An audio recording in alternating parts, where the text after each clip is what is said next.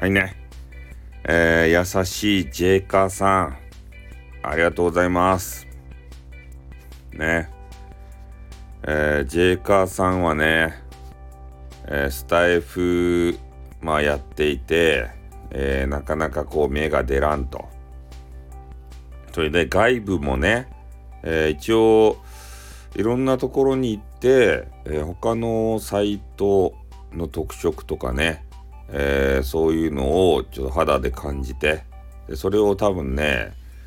スタイフに持ち込んででこっちをどうにかしようかって思ってたと思うんすよ。うん。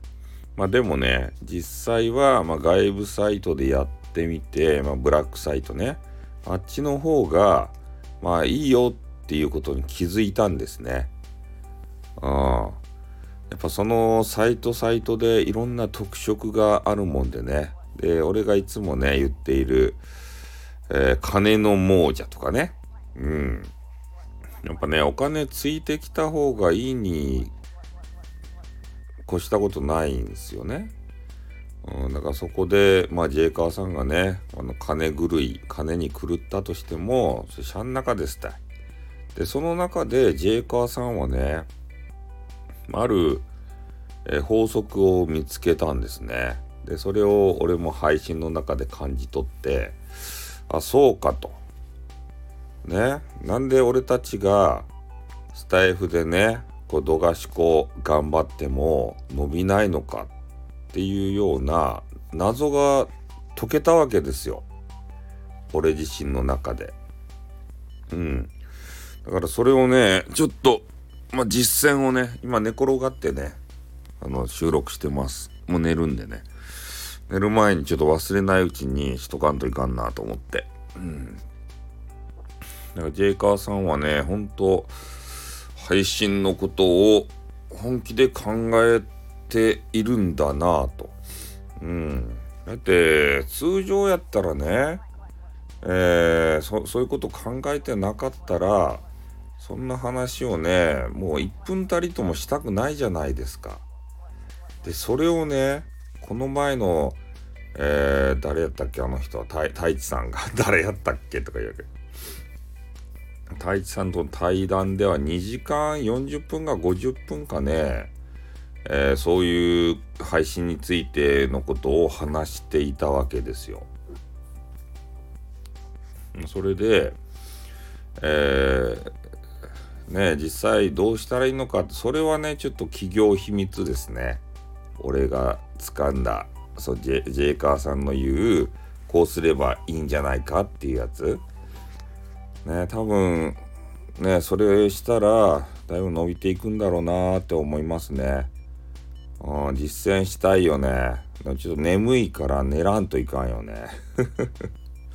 ね実践してライブしたいんすけどちょっとね、ライブ今、今したとて、ね、人は来んし、俺は眠いしで、ね、何もよあの、いいことないので、明日やりたいなと思うんですよ、ライブは。うん。ほんとね、えー、ジェイカーさん多分もうスタイフには戻ってこないんでしょうけれども、ね、いいヒントを残していってくれましたよ。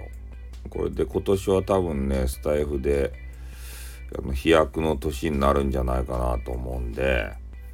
ね。で、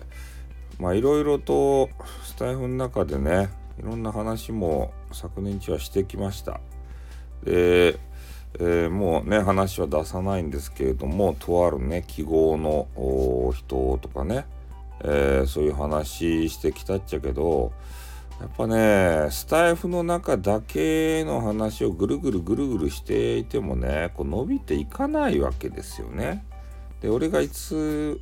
いつもっていうか、最近になって言ってるのが、えー、ポッドキャストと連携をしたんですよ。そしたらね、やっぱり意識がね、外部に向くんですね。うん。で、ポッドキャストって、えー、スタイフの配信がね、まあ、外部で聞けるわけですけれども、その外部で聞ける人たちに向かってね、スタイフの内輪の話をああだらこうだらとか、ね恋愛の話がとかねドロドロした大人の話がとかさそんな話したっちゃ外部の人はなんちゃわからんわけですたいその場の雰囲気も感じ取れんしさ、ね、それやったらどげんすっとかと。外部の人に聞いてもらわんとねスタイフにこう呼び込めないじゃないですか。外部でねあなんか面白いのやってるなあスタイフかあじゃあちょっとこう聞いてみようかしらみたいなそういう風に俺はしたいわけですよ。うん、だから外向きのねえー、ちょっとトークもかましていかんといかんなそうなるとどうした方がいいのかって。うん、俺の中ではね、あの、没収録とかあるじゃないですか。ああいうのが結構ね、一般ピーポー向けなんかなーっても思うし、で、最近ね、えーと、ゲームアカウントのツイッターの方で、まあ、言われたんですけれども、ちょくちょくとね、まあ、ちょっとこれはあの、まあ、直接そうだな、スタイフと関係あるかな。まあ、まあ、でも、一回スタイフでね、あの音源収録して、それで YouTube 上げてるんで、まあ、関係あるっちゃあるね。あの博多弁昔話があるじゃないですか。で、あれを、まあ、なんとか普及をさせたいと、うん、いうことでね。で、一応、スタイフで収録をしたやつを加工してで YouTube にね上げてる状況なんですよ。まあ、なので、